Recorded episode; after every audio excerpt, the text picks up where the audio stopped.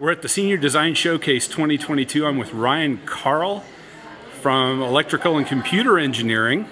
Uh, Ryan, can you tell us a little bit about your team's project and how you came to choose that project? So our project is an automatic chessboard. Uh, this chessboard uh, uses uh, computer vision to gather a player's move, an electromagnet, and a, uh, a magnet with the pieces to move for the computer. Uh, we came up uh, at the beginning. We all sat around the table and brainstormed for a while on what projects we could do.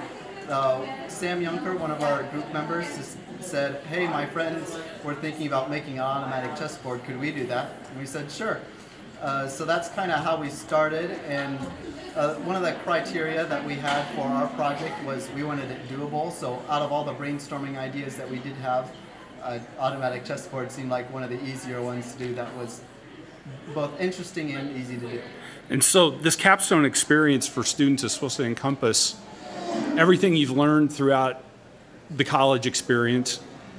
What has it taught you that you didn't expect coming in?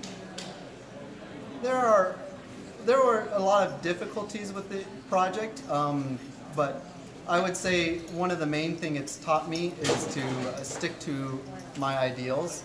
Uh, at the beginning of the project, we were trying to decide between different ways of detecting pieces.